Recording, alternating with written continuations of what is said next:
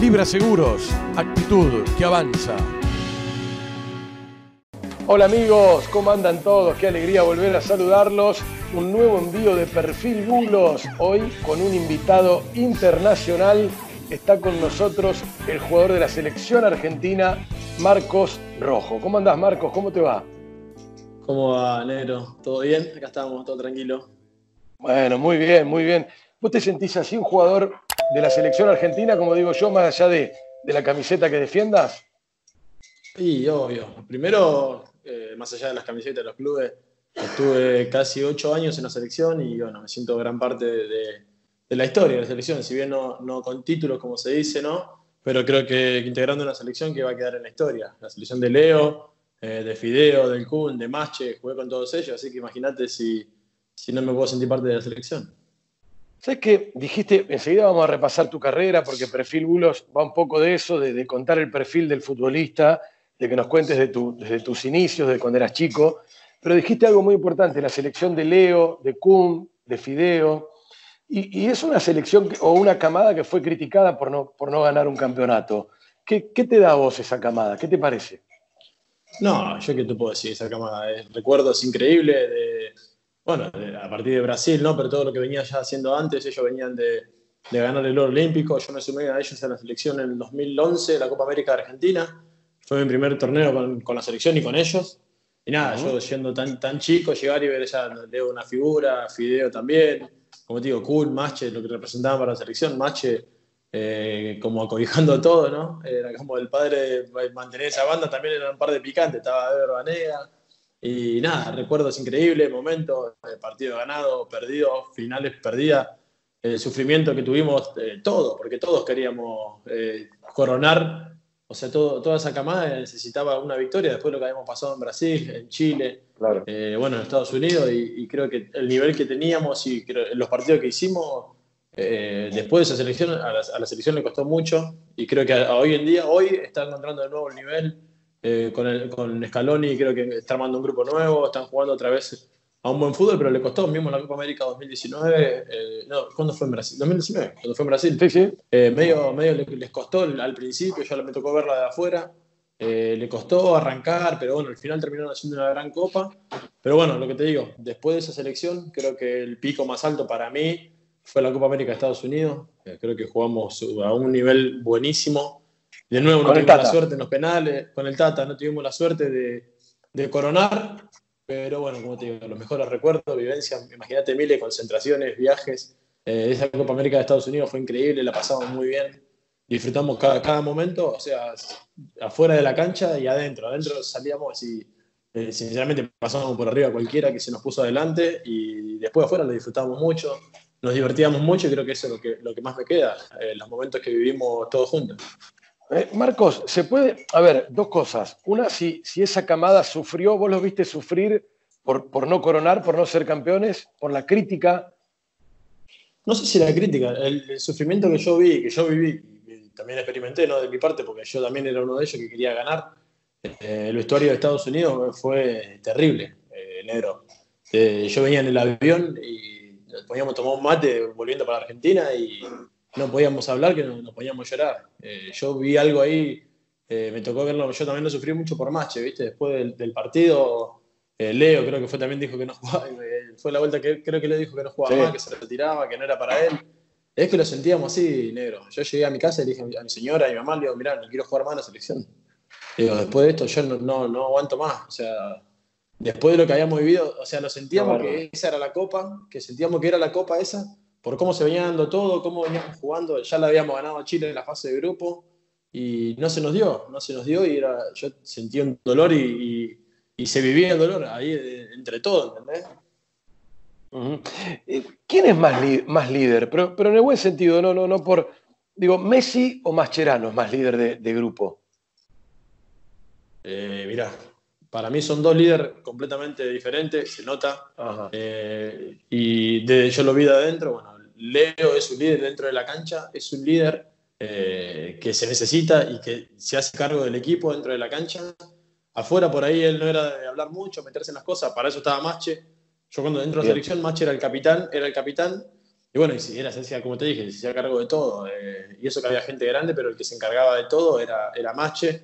Después cuando Leo pasa a ser el capitán, era como entre los dos, compartido. Por ahí Mache en cosas de afuera, en organizaciones, en...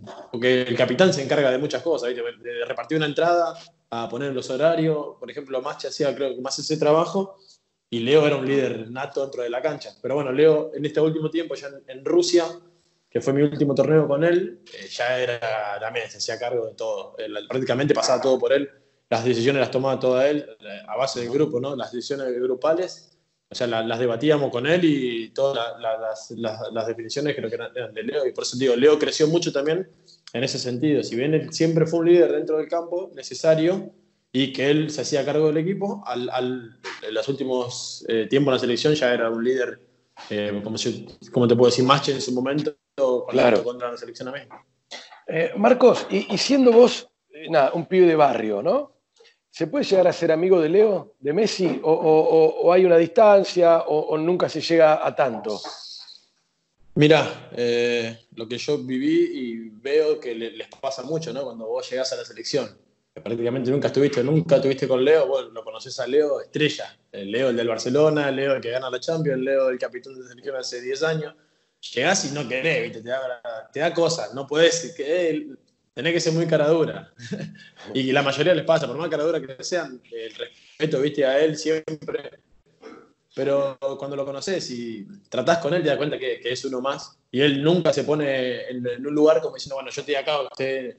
Eh, están, eh, somos dos, estamos acá, pero somos dos cosas diferentes. No, no, él siempre está ahí, vas a la utilería, está tomando mate, eh, va a la pieza, te pone a jugar las cartas, juega el truco con cualquiera, te quiere jugar la play, está en el día, sí, pero la diferencia, la, o sea, la pones vos, él no la pone. Vos no te acercás, no querés romper. A mí me costó al principio, pero bueno, después de tanto tiempo, tanto tiempo, a mí yo fui al, casamiento, fui de la banda que, que tuvo en el casamiento de él, y yo entré mucho después, ¿viste? Entré mucho después en el grupo que, que ellos ya tenían armado, como te dije, Fideo, Ever, eh, Fernando, Mache, venían ya hace tiempo y yo entré, ¿viste? Fue como un desconocido. Pero no, de entrada ya ellos me trataron de 10 y y es eso, Leo tiene eso, vos no te acercás o no querés quedar mal, pero cuando lo conoces y tratás con él es uno más que, que está en el grupo. Es Marcos Rojo charlando con nosotros acá en Perfil Bulos. Participá, dale me gusta, suscríbete a nuestro canal de YouTube. Vos también suscribite, Marcos, a Perfil Bulos, ¿eh? te esperamos. Ahora, ahora te, voy a dar la, suscripción. bueno, Marcos, contanos un poco. A ver, vos sos nacido en la ciudad de La Plata. ¿En qué barrio de la ciudad? En el Triunfo. El Triunfo se llama mi barrio. Acá en la Ciudad de La Plata, cerca del Estadio Único. 525 y 136.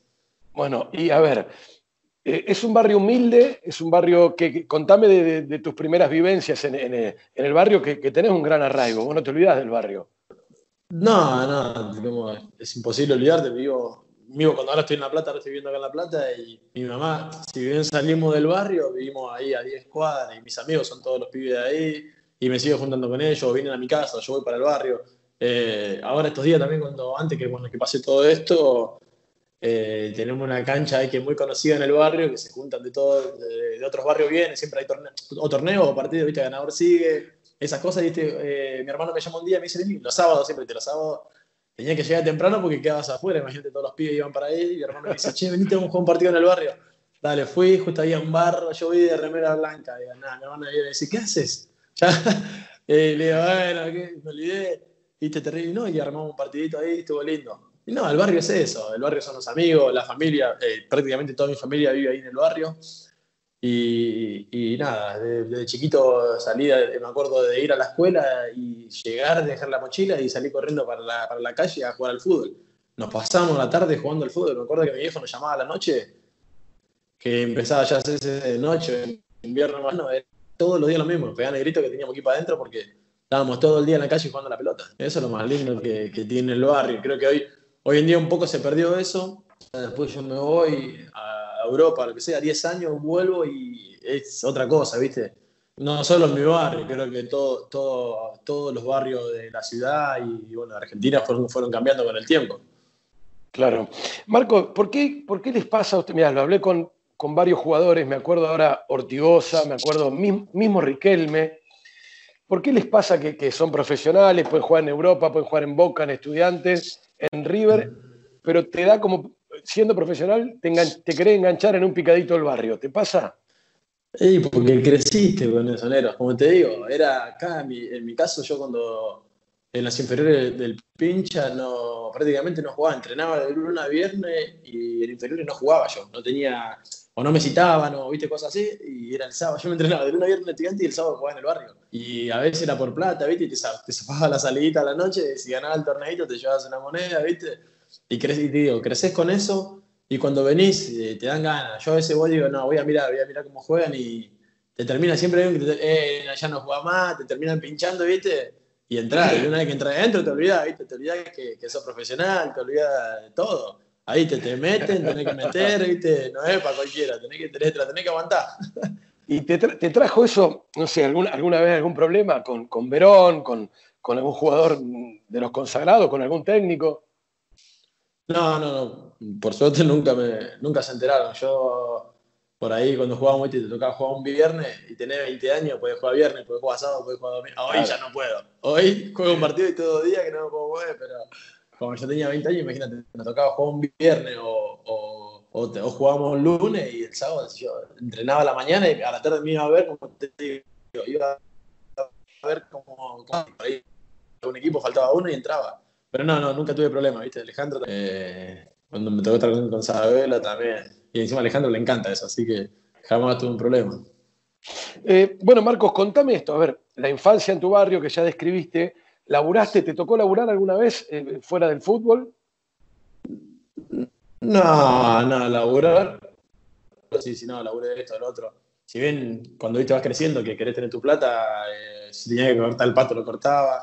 Tenía un vecino que eran una familia grande entonces siempre o le limpiaba la pileta o le cortaba el pasto, de vez en cuando iba con mi tío a darle una mano en la, en la obra, pero no, nunca tuve un laburo tipo eh, fijo. Que laboraba en casa era siempre mi viejo y mi vieja y, y, no, no, tuve, no tuve, por suerte no tuve que, me pude dedicar a jugar y a hacer mis cosas, viste, como todo un chico.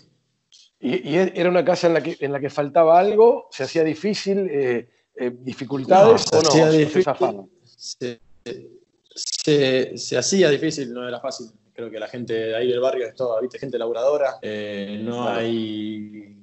No, no, no, es que sobra, ¿viste? Pero mi viejo, bueno, siempre se la rebuscó. Mi viejo también nunca fue esos tipos que se quedaron en la casa, ¿viste? O esperando que te vengan y te salven. Siempre se la salió a buscar. Eh, mi vieja también en su momento repartía la, la mercadería, la, la, leche ahí en el barrio, ¿viste? Te daba el gobierno. Entonces siempre teníamos un plato de fideo, arroz. No te digo que comíamos sábado y tomábamos gaseosa todos los días, pero nunca faltó ¿viste? un plato de comida. Siempre mi viejo se, se, partió el lomo para que, para que no nos falte nada, para que podamos ir a la escuela. Eh, así que eso, por eso te digo, no es que pasamos, nunca pasé hambre, nada, pero mi viejo se la, se la rebuscó. La gaseosa de grande, la conociste y la empezaste a frecuentar de grande. la gaseosa de grande, ¿viste? había que comprar un litro de jugo y hacerlo rendir. Marcos, ¿y cómo, cómo vas del barrio desde empezar a jugar de chiquito a estudiantes? ¿Cómo, ¿Cómo caes? ¿Quién te lleva a estudiantes? No, yo jugaba en Malvinas, es un club que está ahí cerca de casa. Eh, ahora juega en la Liga Amateur, pero en ese momento jugaba en Lifi, Palif, esas ligas, ¿viste? Y estudiante estaba también. Eh, y jugamos un sábado contra estudiantes y tengo el recorte del diario de ese día, le hago un gol de la mitad de la cancha yo y hago dos goles a estudiantes y estudiante era siempre como más difícil y bueno, ese día me fue bien, hice dos goles, me, ha ido bien y en la 89 estudiantes dirigía un compañero de mi viejo que jugaban en la liga juntos y justo se cruzan en la cancha, esa tarde mi viejo me fue a ver, siempre iba mi viejo y mi vieja a verme todos los sábados, se cruzan con él y le dicen, che, ¿por qué no trae el pibe a estudiante a probarse? Fíjate, yo tenía 10 años recién. Y bueno, me acuerdo que en un momento, viste, el técnico mío de Malvinas decía, no, es muy chico, es muy chico, ¿cómo lo van a llevar? Lo, lo hacen entrenar mucho, esto que lo otro. ¿viste? Fue una pelea y me acuerdo con el técnico que no quería saber nada, no quería que me vaya. Imagínate, de Malvinas estábamos ahí, era el que agarraba la pelota y corría, por lo menos, ¿viste? Entonces no quería que me vaya. Pero bueno, nada, mi viejo me llevó una tarde, me acuerdo, fuimos al country y me probé también, me fue bien, yo jugaba en el medio me ha ido bien y nada, ah, me al que ya me ficharon. Eh, pero bueno, empezaba justo cancha de 11 y arranqué cancha de 7, seguí jugando en Malvinas y cancha 11 empecé a los 10 años en estudiante. Bueno, eh, a ver, ¿qué relación empezás a tener con Verón? ¿Es cuando estás en primera o es un poquito antes de llegar a primera? No, no, yo empiezo a tener relación con él una vez que, estoy, que empiezo a entrenar con primera. eh, también, como te contaba hoy lo de Leo, ¿viste? Esa de, y todavía más, porque yo, bueno, todavía era más chico, recién subía, y era como la distancia y verlo ahí, pues ya cuando subo a primera me acuerdo, estaba Caldera, estaba él, el chavo, era como, imagínate, un pibe entra y ves todo eso de ahí, charlaban y yo quería, viste, esto, mirá. Pero no, siempre la relación él buenísima desde entrada que, que, yo empiezo en primera a entrenar con ellos. Creo que también por mi forma de, de ser y, y, de entrenar, viste, yo fuera de la cancha siempre fui muy respetuoso, jamás me metí en nada, en ningún quilombo, viste, yo no, no era de hablar mucho, entrenaba, hacía lo mío, dentro de la cancha, eh, siempre, viste, el máximo, eh, eh, mismo el día de hoy, no puedo eso, no, viste, que a la hora de entrenar alguno te dice, no, regulate o esto. No, siempre fui al palo y creo que eso fue lo que más le, le gustó a él. Porque yo le tenía que meter una patada en el entrenamiento, se la metía, pedía mi disculpa y me volvía a mi posición. Y creo que eso fue lo que él, le gustó de mí y por eso, tío, la relación siempre desde un principio fue, fue muy buena. Y vos, vos contaste, contaste más de una vez que fuera de la cancha él te acompañó mucho, te, te, te fue guiando, te fue protegiendo. Y también, me imagino, te fue retando, encaminando, cuidando. Sí, sí, sí, siempre, digo. Eh, una práctica, viste, por ahí me agarraba y se me ponía a hablar. Me, decía, vení, vamos a caminar, a caminar, vamos a caminar. Ahí, adelante, todo, viste, se ponían a alongar y íbamos a caminar una vuelta a la cancha y y me decían, mirá, esto hiciste bien, esto mal, fíjate esto, fíjate lo otro. Eh, siempre así, viste, yo siendo un pibe, imagínate. Me acuerdo que estaba Enzo Pérez, Salgueiro, que Enzo era más joven, ahora, ahora que ya está grande, viste, lo veo ahí en se hace el caudillo en su momento eso tenía, eh, creo que 24 años, 23, 24 años, y era un pibe, imagínate, soy 4 años más joven que él. Eh, por ahí la bruja me hablaba, decía, no, vos sos terrible mamadera, tomátela acá, me echaban, ¿viste? Porque la bruja me hablaba, entonces, esto me mataban. Y yo tengo el recuerdo que estaba en mi pieza un día, una tarde, eh, una tarde estaba en mi pieza mirando la tele en la concentración y golpean la puerta, yo estaba con Maxi Núñez, y la bruja entra, y yo, ¿qué hace? Me dice, Marco, vení. Voy, eh, vamos caminando por el pasillo para, para, la parte del comedor y me dice, vos cerrar la boca, solamente escuchá. Así, eso nada más me dijo, ¿viste? Voy, me siento, me siento con él en la mesa, viene el chavo, el chapo, me acuerdo, que era lo más grande del grupo, y viene el presidente con el vicepresidente y están arreglando los premios, ¿viste? Los premios de la Copa, creo que eran. Creo que eran los premios de la Copa Libertadores, y bueno, me llevó para que yo esté, viste, sin decirme nada, me sentó ahí en la mesa, y me acuerdo que era Malaspina, creo que estaba, bien, y dice, ¿qué haces de pendejo acá, este? Como, eh, dice, no, no, no, él viene acá a escuchar nada más. Viste, esa, tenía esos detalles conmigo que, que bueno, yo, imagínate, me, me, hacía sentir bien y uh, me motivaba a intentar seguir, ¿viste? Claro. Por, por, esas cosas que venía haciendo. La, la, primera, la primera guita que ganaste en el fútbol, ¿fue para la familia, fue para papá, para mamá? Sí, sí, la verdad que sí. La, la primera plata que cobro del pincha, se, me acuerdo que se la di a mi vieja así como la agarré eh, se la di todo a ella, le digo, mira, mamá, para la casa, lo que necesite.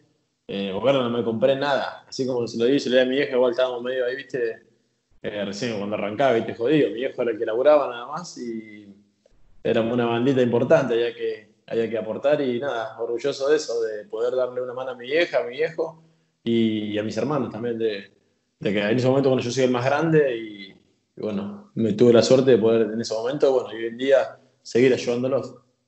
Después, después ya con el tiempo pudiste ¿qué? comprar la casa. ¿Cuál, cuál fue, digamos, el orgullo de, de, de todo no, esto? Sin que duda, te... sin duda lo más grande fue cuando pude comprar la casa, nuestra casa propia. Yo tenía, bueno, en el triunfo, nosotros vivíamos en una casa que había hecho mi viejo, con, con, con mis tíos, ¿viste? los amigos que lo ayudaron en la casa de madera. Bueno, cuando subo primero el pincha me, me, me, da la mano, me, me alquilo una casa en Hernández, ahí cerca. Eh, ah, sí, sí, acá, sí, acá, acá nomás. Eh, ahí Hernández me dio una casa, ¿viste? Y nada, con los premios que fuimos cobrando, yo juntaba toda la plata que, que iba ganando, la, la iba guardando, eh, la estaba abajo del colchón, como sea, guardando, ¿viste? Juntando, y suerte que ganamos la Copa Libertadores, que nos fue bien. Y bueno, buen laburo que hizo bueno, Sebastián, y el Chavo, todo eso. La gente grande, como te digo, siempre peleó por, por el grupo, no, no solo por, por ellos solo, ¿viste? También esa era la enseñanza que, bueno, que me quedó a mí en ese momento de que ellos no, no, pensaron solamente en los 11 o decir, no, vamos a poner las pilas, ganamos esta copa y ganamos esta guita. Ellos pensaron siempre en repartir a todo el grupo. Yo jugué un partido, eh, fui al banco, si bien fui al banco varias veces, me tocó jugar solamente un partido, entré contra Defensor Sporting, creo que fueron octavos, y cobré una plata grande que con esa fue que yo pude comprar mi, la casa para mi vieja y, y bueno, mis hermanos. Eh, ahora, la primera guita fue para ayudar. Después, más adelante, compras la casa de la familia. Sí. ¿Qué gusto, qué gusto te diste? ¿Qué, qué decir, che, esta, esta para mí? Ya después de grande o en Europa, no sé. Después, bueno, eh, yo compro la casa, eso fue en el 2009, 2010 y 2010 y yo me voy a, Rusia en 2011. Eh, yo me fui de acá de Argentina, vivía con mi vieja, eh, tenía un auto que mi primer auto me lo regaló el Chapu Uraña, así que imagínate. ¿Te lo regaló? El Chapu me regaló el auto, la suerte que tuve. ¿Qué, auto, era? Perdón, estoy, estoy en la mañana en el gimnasio, te cuento la historia buenísima. estoy en el, gimnasio en la mañana y el Chapu me dice, si ganamos la copa te regalo un auto. Y yo digo, este, bueno, listo, dale, listo, quedamos así. ganamos la copa, vamos, bueno, en Cruzeiro ganamos la copa, te volviendo y digo, chapo, no te olvides que vamos a tener que. Y se cagaba, ¿cómo te acordás, negro? No sé qué, me dice, se cagaba de risa. Nada, volvemos a la pretemporada y me regalo un 4K. Mi primer auto es un 4K que me, que me regaló el Chapu. Así que bueno, yo tenía el auto, que compré la casa, eh, me gané el auto completita. Y nada, mi primer gusto es que me, me voy a Rusia me acuerdo, estaba en Rusia, llego, primero me quería volver porque no entendía un carajo, estaba solo, estaba pasando mal, viste, una pretemporada, no sé, ni me acuerdo, en, Turquía creo que era.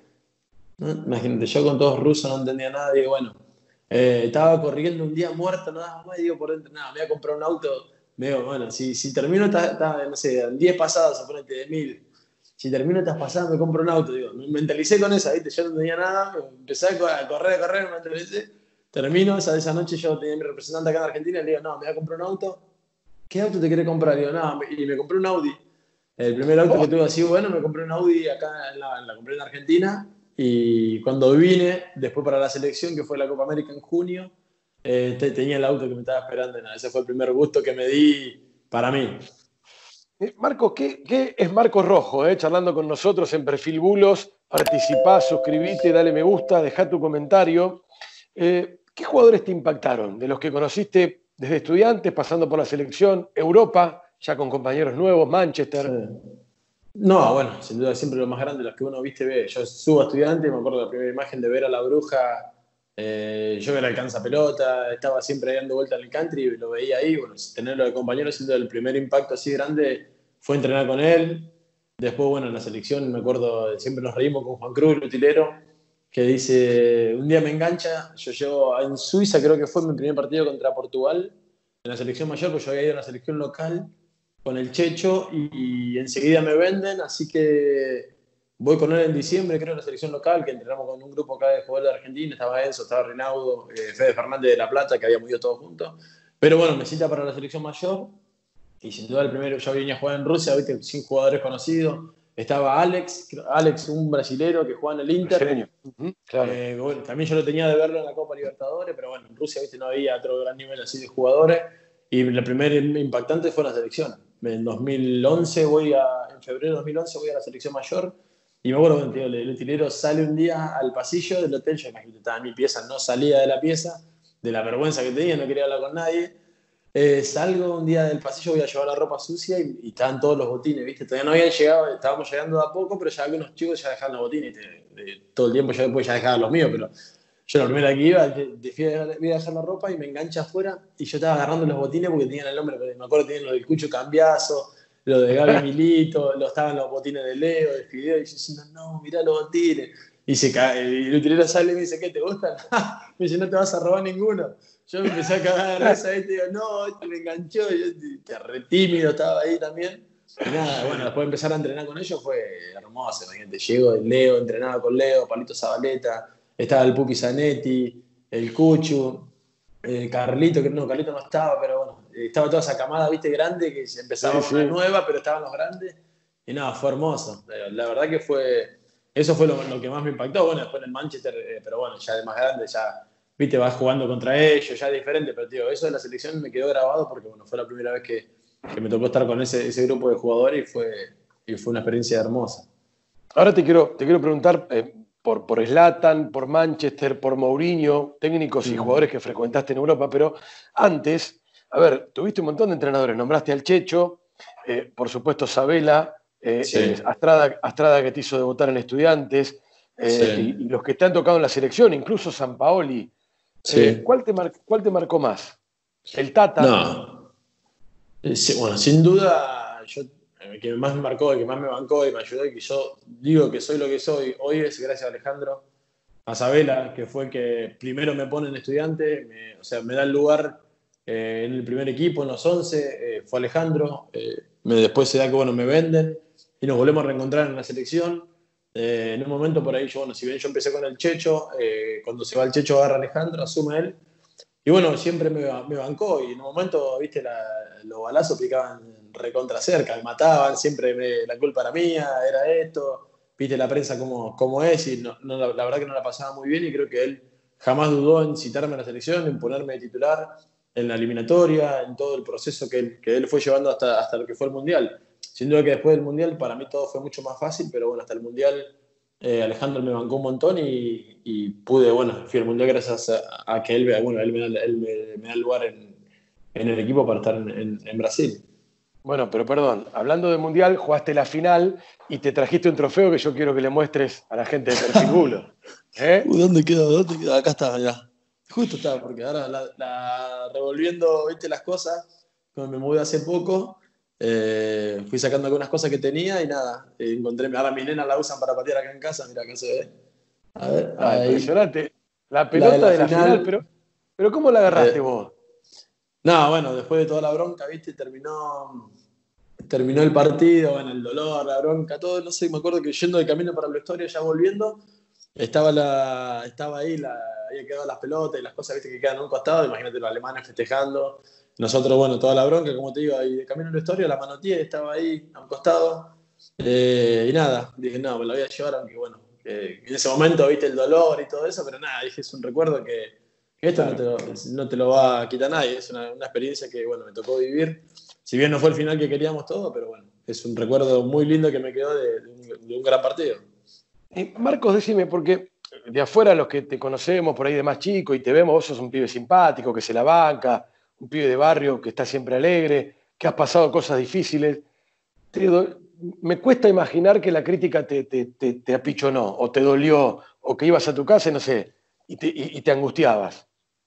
No, no sé si me apichonó, pero viste, te da.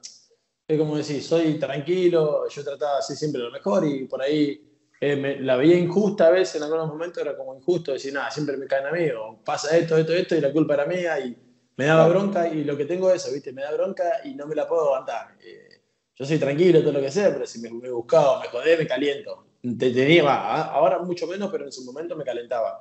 Y me acuerdo que un día, mira, Verón siempre metido, eh, no sé qué pasa con un periodista, no me acuerdo el nombre ahora, pero bueno, yo medio que contesto algo y jugamos con Chile eh, la eliminatoria en Santiago y estoy en el hotel, me levanto a merendar antes del partido y me manda un mensaje a la bruja y me pone a la prensa, se le responde en la cancha. Vos no tenés que ponerte a la altura de nadie, vos tenés que ah, jugar, hacer, tu, hacer tus cosas, ¿viste? Y me dijo, mira, a mí me pasó esto, esto, esto. Y, la bruja sabemos las miles de cosas que le dijeron.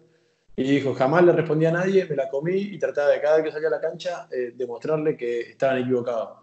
Y bueno, y a partir de ahí yo hice así y dije, bueno, la verdad que tiene razón. no tengo que ponerme... Era una boludez, ¿viste? Que yo ponga a contestarme, ¿viste? Si el que iba a salir perdiendo iba a ser yo, la verdad. Así que traté de bueno, enfocarme hacer las cosas bien y demostrar en la cancha que, que, bueno, por ahí estaban equivocados. Que cada uno tiene su forma de pensar, pero bueno, yo tenía que, demostrar en la cancha que, podía estar ahí. Gran historia, gran historia esta de la anécdota con Verón y el mensaje para cómo tratar a la prensa. Vale un me gusta en, nuestro programa. Marcos, eh, eh, ¿cómo es la relación o, o, cómo te encontrás con Slatan, con Ibrahimovic? Que bueno, es una mega estrella mundial, ¿no? No, es una estrella aquí, así. De los jugadores más conocidos creo que en el mundo está Leo, Cristiano, y él está, no te digo así, pero está a esa altura de, fama. Todo el mundo sabe quién es. Eh, viajábamos a cualquier lado y, era Slatan en todos lados. La gente siempre encima para pedirle una foto. Me acuerdo que se metían a la cancha para saludarlo, abrazarlo. Y nada, yo me entero que viene al Manchester, estamos en la Copa América en Estados ¿Es bravo? Unidos. ¿Es bravo o, es macanudo? Eh, no, es bravo, es bravo, es bravo. Es, bravo. Es, es, divertido, es gracioso. Yo me divertía mucho, me hacía reír mucho, pero es bravo. Si no lo sabes llevar o si, viste, te come, te va comiendo, te va comiendo. Eh, es un estilo, viste, como la serie de, Jordan, que ahora salió hace poco la serie de Michael Jordan. Es una persona afuera agradable, graciosa, pero cuando tenía que entrenar o tenía que jugar, si te tenía que pegar, si te lo merecía, te pegaba. sea, si vos te dejabas, se te iba encima, era un tipo bravísimo, le gustaba, le encantaba ganar, competidor al máximo. Y creo que eso, bueno, yo también me sentía identificado un poco con eso. Yo también afuera de la cancha me, cagaba, me puedo cagar de risa, puedo estar jodiendo dos minutos antes del partido, pero entro en la cancha, y bueno, mi mujer me lo dice, mis amigos me lo dicen, vos, eh, cada vez que, o sea, vos me ves en la tele en un partido y si no es tu cara, vos estás sacado. Y es así, entro en la cancha y me olvido. El entrenamiento igual, yo en el entrenamiento soy, como juego un partido, te juego en entrenamiento. Los ingleses parece que no, no se querían acercar. Claro, claro. ¿Y en el vestuario cómo te llevaste? No, bien, bien, como te digo. Eh, el pocho medio que me avisó un poco cómo era. Me dice, fíjate, entrale, de una, no seas tímido, nada, porque te come, te va comiendo y los te viste. Y nada, siempre de entradita, justo encima nos cambiamos al lado, uno al lado del otro. Entonces estábamos siempre juntos ahí charlando, él hablaba español perfecto, así que siempre estábamos charlando. Él se la pasaba contando historia, contando la plata que tenía, ¿viste? Y ah, nos sí. de risa. Sí, sí, sí, una charla, una, una historia buena. terminamos de entrenar, estaba Memphis Depay, que había llegado al United venía de, de, de Holanda y viste, ¡pum! La, eh, ahí estamos. Sigue, sigue, sigue, sigue, está muy bien. Viene el Memphis Depay, bueno, sea United, estrella también, como le dan el número 7, qué importante, ¿viste? Y era, ¿viste? Canchero, canchero al máximo, pero es pibe, tenía, tenía 22, 23 años. Y bueno, un día después de entrenamiento discutían. No, Memphis viene y dice, no, mira el auto que me compré, en el vestuario muestra el auto venía con un bolso, el, el, pibe venía con un bolso lleno de plata adentro, como Mayweather, así. Y, y, le decían, ¿qué hace con él? No, voy al shopping ahora, no me gusta pagar con tarjeta. Iba con un bolso lleno de plata, de billete, un maestro. Vivía cerca de casa, escuchá, vivía cerca, no, ya se en la historia. Vivía cerca de casa, una noche, bueno, ese día del bolso, y dice, no, no, ahora termino de entrenar y me voy a Londres, me voy a Londres a comprar ropa. Bueno, viste, Londres, Manchester son dos horas en tren. Yo iba, a ver si cuando vamos a Londres era dos horas.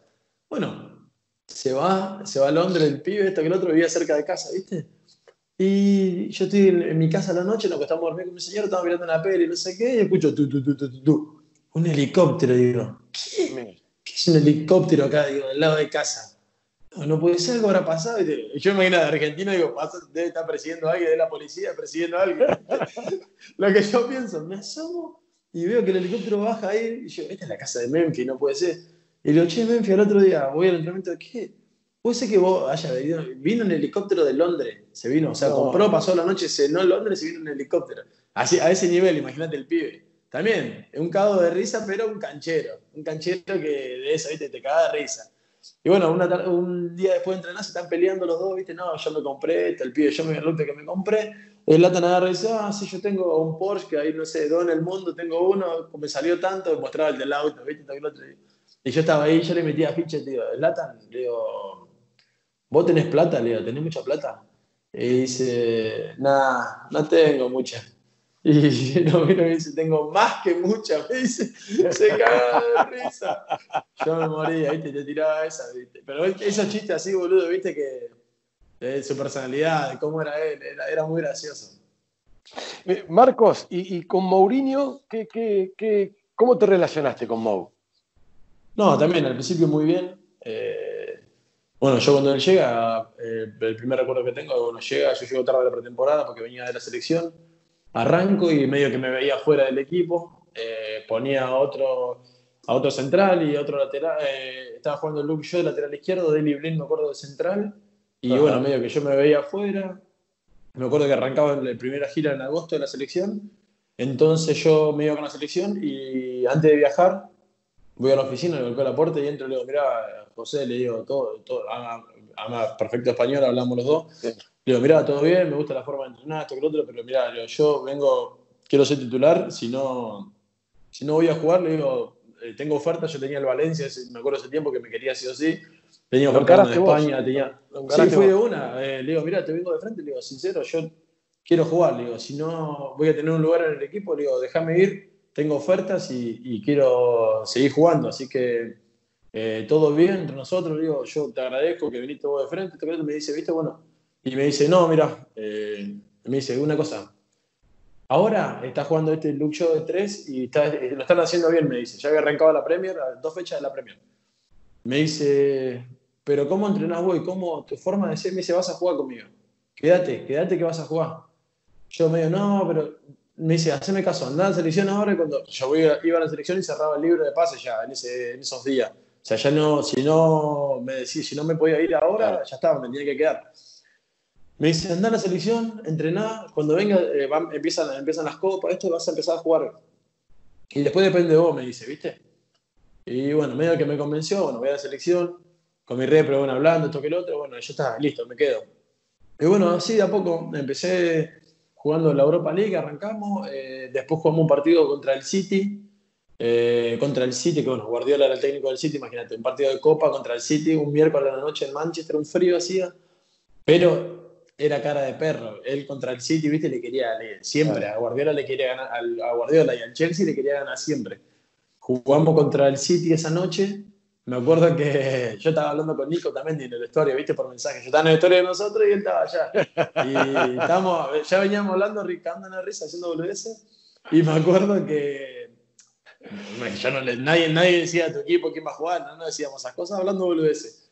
Me manda una foto de la planilla, Mourinho pone el equipo, o sea, tiene que presentar el equipo una hora antes, suponete, y me manda una foto y me dice, ah, no, son terribles cagones ustedes, nos juegan con todo. Después de Mourinho había puesto a Slatan, había puesto a Pogba, había puesto, eh, yo jugué, jugaban todos los titulares, ella había puesto todos los titulares, bueno, a mí me puso, yo no veía haciendo los titulares, pero me pone. Era casi todos los titulares y el sitio había puesto todos pibes. Jugaba Nico también, pero jugaban casi todos los suplentes, no atajaba Ederson, era todo suplente y nosotros le habíamos puesto los titulares. Le ganamos anoche y lo dejamos fuera de la Copa, porque bueno, la Copa es a un partido. No, y bueno, ese día me fue re bien, me acuerdo que había jugado muy bien. Al otro día de la mañana voy a desayunar y viene Mourinho, se me, me encara así de una y me dice, yo te dije que ibas a jugar conmigo. me dice, y si jugás como jugaste anoche, todos los partidos no te saca nadie. Y a partir de ahí empecé a jugar en la Premier todos los fines de semana. Después de ese partido con el City, hasta que me lesioné. Fue ese año justo la mala suerte que me lesionó la rodilla.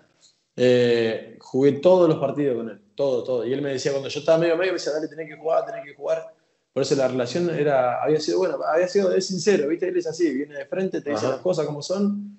Y si vos te manejás así como los códigos que maneja él, que es muy parecido bueno, un técnico argentino, o lo podés encontrar acá en Sudamérica, esa clase de entrenadores, ganadores, honesto, y nada, competitivo a full, siempre lo buscaba en los entrenamientos, viste, el máximo. Él se metía y gritaba y, siempre estaba buscando, viste, la pica que, que, los partidos. Me acuerdo que los, partidos, los reducidos, los picados eran a cara de perro.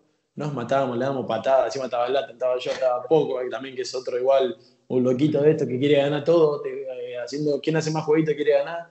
Entonces nos matábamos, en los entrenamientos buenísimos. Marcos, y, bueno, lo último, eh, tu regreso a la Argentina después de esta etapa, ¿va a ser a estudiantes o, por ahí hay algún, sueño pendiente? ¿El llamado de Riquelme que contaste el otro día en Fox? No, mira, yo en su momento siempre dije que cuando vuelva a Argentina iba a ser estudiante. Yo quería volver a estudiante. Y bueno, después todo esto del estadio me motivó mucho más. Yo por ahí no tenía un lugar, no estaba jugando, estaba, venía de, una, de varias lesiones y para mí era un buen momento para venir a Argentina, estudiante, a recargar, como se dice, la batería, ¿no? a volver a, sentir cosas buenas. Y me pasó, empecé a entrenar, a entrenar bien, estar en estudiante, bueno. Pero como, bueno, vamos a la pregunta, te dije, sí, que iba a jugar en estudiante. Esto del llamado de Riquelme el otro día también lo expliqué un poco, que obvio, es un jugadorazo, un histórico, que te llame y que te diga que quiere que juegues en su club. La verdad que te mueve, pero bueno, yo le dije que, bueno, por ahí eh, no era el momento, después de todo esto que pasó, yo vine a Argentina, iba a jugar estudiante, se dio todo esto mala suerte, que no, no culpa mía, no es culpa de nadie, no pude jugar y no quedaría bien que, que vaya sin, prácticamente sin jugar en estudiante a boca, no, no, no, no, no me parecía el momento, pero como dije, también en un futuro nunca, nunca uno sabe, yo ahora mi idea, bueno, tengo que volver a Manchester y veré qué, qué pasará, ojalá que pueda volver a, terminar esta parte del año. También es difícil acá con todo esto del fútbol, que viste que no arranca, que no, medio no se sabe. Es difícil, pero bueno, intentaré si el fútbol vuelve acá en Argentina, volver a, a, estudiante hasta, hasta enero, hasta lo que pueda. Marcos, gracias por este tiempo, por esta charla. Te esperamos que te suscribas también en Perfil Bulos y bueno, un abrazo, un abrazo grande, hasta la próxima. Dale, negrito, un abrazo grande, la verdad que la pasé bien y nada, estamos al habla. Cuídate, murguista, de tu fama de hombre gol y de poetas que te pintan de cualquiera. La tribuna sueca y nadie sabe. Libra Seguros, actitud que avanza.